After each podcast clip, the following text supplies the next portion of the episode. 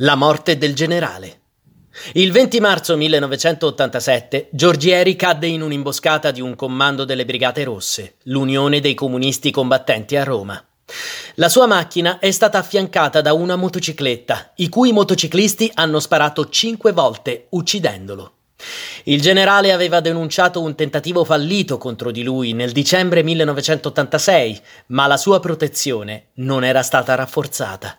Gli assassini di Giorgieri, Claudio Nasti e Daniele Mennella furono condannati a dieci anni nel 1991.